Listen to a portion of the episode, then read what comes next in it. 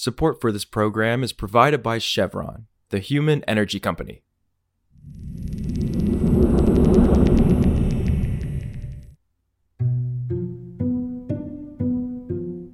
This is Politico Energy. I'm Josh Siegel.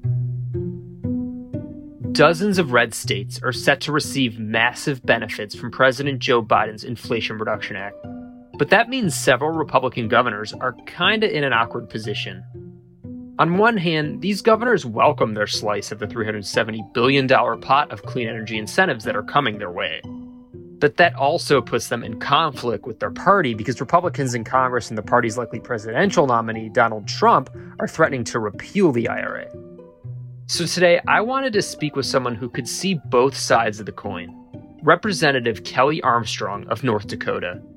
See, he's looking to make the jump from Congress to governor of North Dakota after he leaves his seat in January.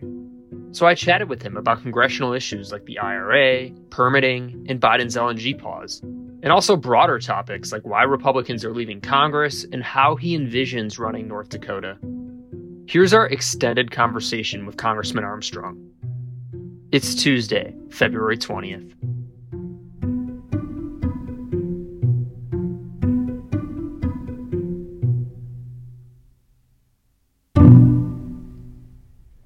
Congressman Armstrong, thanks for joining us. So, wanted to start with the news of the day, of course, and House Republicans voting last week on a bill that would essentially overturn Biden's pause on new LNG exports. You know, Republicans have kind of cast this as a ban, but there are, I mean, as far as projects through the queue, I mean, there's a half a dozen projects that would be set to double our export capacity. So, why do isn't it worthwhile to, to really just take a look at what is this all this LNG mean for domestic prices? What does it mean for climate? Well, first of all, if they want to do it, they should follow the law. This isn't even a rule. This isn't anything. This is violating congressional law, which says they have, I mean, they're presumed to have a public need.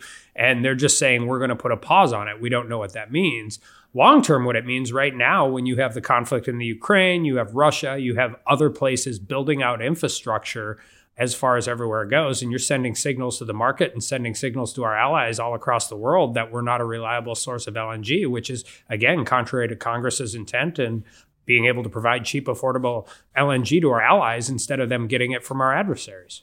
But would you agree in the short term at least our allies are you know okay with the amount of yeah but that's not how capital infrastructures work i mean they have to decide where they're going to move pipelines how they're going to do it right spain can onboard about 25% of Europe's LNG, but they have the same problem. They don't have the infrastructure to get it from the onboarding facility. So, as countries are looking to decouple from Russia, they're going to be looking at how they build out their infrastructure. And when the United States says, and this administration says, hold on, we might not do these next projects, particularly from an administration that every step of the way since they've come into office has done everything they can to demonize and vilify this industry.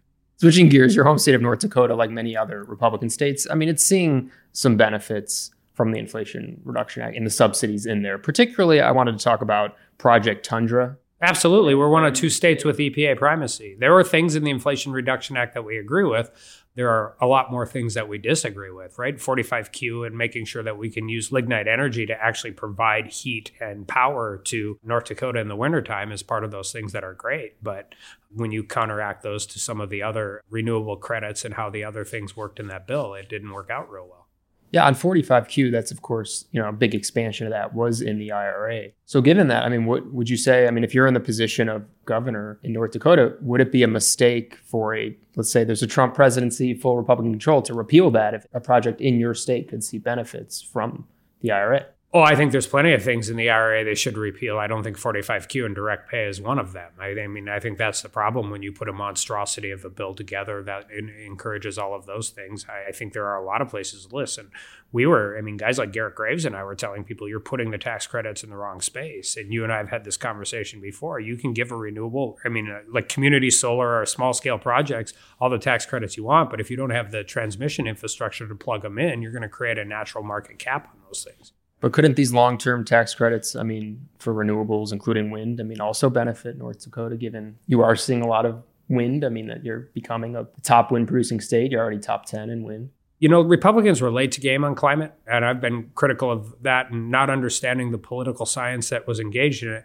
The problem is now we take into the all of the above energy portfolio, and we use the catchword too. All of the above works, provided the pie chart stays reasonable.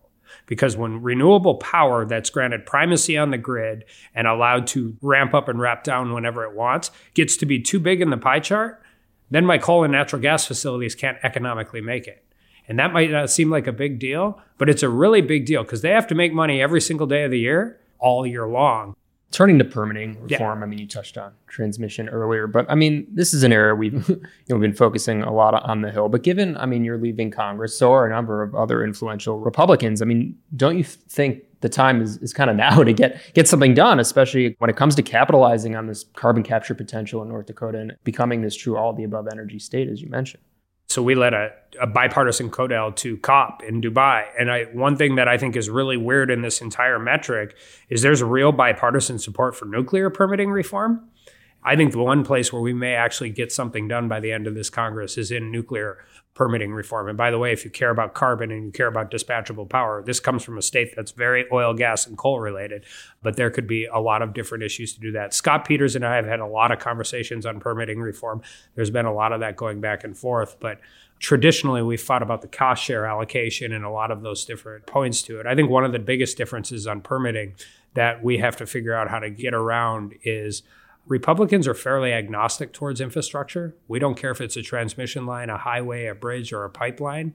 We know we need to get more infrastructure in the ground. Too many of my colleagues on the other side want to give favored nations clauses to renewable permitting reform, and we got to figure out what that looks like. So why not, you know, work on like a grand bargain type of thing that that helps pipelines, that helps transmission, that helps nuclear. I mean, again, you know, Manchin's retiring over in the Senate. This is a priority for him. I mean, couldn't this? Well, one, it's yeah. expensive figuring out how to pay for it when you're 34 trillion in debt, and two is making sure that I, I mean, I will support permitting reform that treats all different energy sources equally. So far, I have yet to see a grand bargain that does that. Yeah, I mean, on transmission, I mean, clearly this is the priority of the Democrats. You mentioned it earlier. I mean, it's something you're thinking about. I mean, that we know that transmission has its own particular complexities with siting given interstate nature and just how there's an opportunity for different localities to come in and stop the process. I mean, yeah, it's linear infrastructure, right? You don't have to stop it everywhere. You just have to stop it in one spot. Yeah, so shouldn't that be rectified? I mean, you think siting a pipeline's controversial? Live in a wealthy suburb in New Hampshire and have a high voltage transmission line go through your neighborhood and devalue every house in that neighborhood by 40% the minute you put a shovel in the ground. These are real consequential things that we have to figure out the right balance between being able to build that infrastructure and also make sure that we aren't stamping on local governments and states' rights and local communities' rights why not give equal treatment to pipelines and transmission with FERC, for example? I mean, is there something on transmission that you think could be helpful that Republicans might be able to get behind? Yeah, I mean, I think we have to figure out a better way to do it. I, I, again, I think you have a lot of different ways. I think one, we have to figure out the cost share allocation because that's been the traditional fight. Even outside of the normal toxic times in DC, that's been the fight and always has been towards what it does, and then figuring out the best way and siting authority to deal with it. But, I mean, why do you think other? I mean, have you talked to other Republicans about transmission and cost allocation? How? Yeah, I mean, I think some of it, right, is we worked so hard to get the NEPA reform done. We did HR one, which had some of these things in cross border permitting, and then we go through the uh, debt ceiling increase and get what I think is going to be long term, really substantial NEPA reform, which will affect all permitting and all infrastructure projects. And then you turn around and you, I mean, you deal with whatever five second chaos mess we have in this town every two weeks. Got it. And then just turning more specifically to some North Dakota issues. So the current governor, Doug Burgum, who of course was in the Republican primary for presidential, he set a goal for your state to be carbon neutral by 2030. Do you support that goal? Yeah, I think as far as goals go, it's great. We have some advantages, right? We have EPA primacy. I always get a little concerned when we talk about carbon neutral because when I hear carbon neutral, a lot of times I hear about an artificial government construct that trades like a commodity, like a carbon credit. But how, how realistic is it, though? I mean, by 2030? I guess the way it's framed, though, the way Burgum has framed it, is very much around carbon capture and carbon sequestration. But I mean, you still have a ton of coal on your grid, like, and we're going to have coal on our grid. We have to. I mean, it is the most reliable. And when you deal with that, I think the more important part of how Governor Burgum has framed that is innovation, not regulation, and making sure that we have an ability to do this through the marketplace. I say this all the time, and I say this to people who are skeptical of these kind of things in North Dakota. We have to do a better job of explaining why we have the cleanest MCF of gas and the cleanest barrel of oil. But we should always work to reduce carbon, one, because again, consumers are demanding it, two, because it helps the atmosphere, and three, because we already do it about as cleanly as you can. Do you see all that coal by 2030 having some sort of carbon capture? No, but I also see us burning coal by 2030. That's where I say we get into different conversations about what carbon neutral actually means. Turning to Burgum for a second more, I mean, yeah, he did endorse Trump when he left the presidential race. Do you expect him to get a spot in Trump's cabinet in an energy role, given he's so interested in that topic? And would you welcome that? Boy, I would hope so. I mean, I think the one thing about Governor Burgum and somebody who's got to know him very well, both in the state senate and Congress, is I mean, he could be interior, he could be energy, he could be commerce, he could be involved anywhere in the tech space. He's been fantastic for North Dakota and would be an asset to any administration. And just turning to you know you leaving Congress, I mean, it's part of kind of this broader trend we have seen. I mean, Republicans and Democrats, but particularly the House Energy and Commerce Committee, where your vice chair. I mean, Cathy McMorris Rodgers, the chair, recently announced she's not running for reelection. I mean, what do you attribute kind of this mass exodus to? Oh, I don't know for anybody else. I attribute it to us being surprised. We all were hopeful that Governor Burgum would run for a third term. I thought he was do a great job, but I mean, for me, when you represent the whole state, I mean, I just think that the governor of North Dakota is the best political job in the world. I do think, and this is in the weeds a little bit, but it's an energy podcast. So if you believe, as I do, that the Chevron doctrine and agency deference is probably going to be in a little bit of trouble at the Supreme Court, I think there are unique opportunities for states like North Dakota to get very aggressive on an overburdened federal federal regulatory regime, and I'm excited to do that. On the EPA's power sector rule, though, I mean, I know they tried to stay, I mean, with their proposal to stay inside the fence line, and there's a big push, you know, in there a requirement for carbon capture. I mean, so couldn't that? I mean, you're a proponent of carbon capture. Sure, but they're also letting NGOs do the enforcement on methane, and they're doing all of these uh, different issues and a lot of different things that we are going to continue to push back on. I mean, there's a reason we get bipartisan for support for some of these CRAs, and some of this is Congress's fault, and that's one of the things I hope if the Chevron doctrine gets overthrown we need to take back the legislating authority. The vast majority of things that affect my energy producers and my farmers and ranchers in North Dakota aren't new law, they're new regulation. And just back to the Energy and Commerce Committee yeah. Republicans lead. I mean, I know I know you were speaking for yourself, but I mean, I'm wondering if you can reflect on. I feel like the people, a lot of the people who are leaving, are in a similar mold. They've been here a decent amount of time. They're kind of. I mean, you're someone who who's can be bipartisan. I mean, you're a, yeah. a serious legislator. I mean, are you are you concerned that people like you, people like CMR, um, yeah, are I leaving? I worry about that. Well, first of all, I think every there's 435 of us, and I think all of us would say we're essential to the Congress operating, which truly is not the case. But yeah, I mean, I think longer term we have to spend a. I mean, and I said this by the way in my speech when they were kicking my friend Kevin McCarthy out of the speakership. I'm like, the incentive structure in this town is broken. We need to figure out how we can attract more serious people to run for this and not as many people that are more interested in online fundraising and getting clicks and more about getting policy done. And I worry about that all the time, but I think I worry about that in state governments. I worry about that in Congress. I worry about it everywhere. I've always said I'm on a never ending quest to prove you don't have to be crazy to be conservative on McCarthy real quick. I mean, you're obviously were a close ally, and, and, he's someone who put permitting like front and center. I mean, any any concern that Speaker Johnson? I mean, it doesn't seem like he has as much. I know he's Louisiana, but he doesn't have as much energy background. It's not. You know, he's more like a security. I mean, I think that's one of his issues. But I mean, that you're just don't have that focus without McCarthy here. Yeah, I, I mean, I, I think part of that is I've been here long enough to recognize you get one heavy lift to Congress we did HR1. We got a bunch of the NEPA reform melded in. It took, I mean, I was on a plane, flew back here Memorial Day weekend to help negotiate that as we were trying to get it done. I think long term, you will see what that looks like. I mean, in, you know, in the energy space, we still got August Pfluger.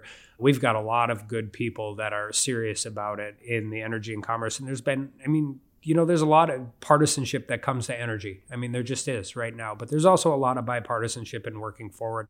And just one more because you mentioned yeah. nu- nuclear earlier. Yeah. I mean, so that it because Congressman Duncan we had on the podcast, who's also leaving Congress, he did mention nuclear as maybe the area you can see bipartisan action this year. Yeah, so when we were over in Dubai for COP, it was really interesting. One area where we actually have bipartisan support in the US is on nuclear regulatory reform. And when you talk to other countries, they have varying degrees of aversion to nuclear. It was just a really interesting thing that I didn't expect. I think we have the opportunity to do something there. And by the way, if you want carbon free energy, nuclear is the answer right now. What do you attribute that to? Why do you think nuclear is nuclear? I mean, we're, we're, the broader permitting issues so partisan, but nuclear regulatory reform. I think some a lot of my Democratic colleagues are misguided on the speed in which they think this stuff can occur. But I don't think they're intellectually dishonest are unintelligent people. And if you're not intellectually dishonest and you're a smart person, nuclear has to be a part of this energy mix if you care about carbon and you care about dispatchable power. And they know that as well. Thank you, Congressman Armstrong, for joining us. Appreciate it. No, thank you for doing this. This is always fun. For more news on energy and the environment, subscribe to our free newsletter at politico.com slash power dash switch. And subscribe to Politico Pro to read our morning energy newsletter. Some of the music in today's show was composed by the mysterious Breakmaster Cylinder. And that's our show. I'm Josh Siegel, and we'll see you back tomorrow.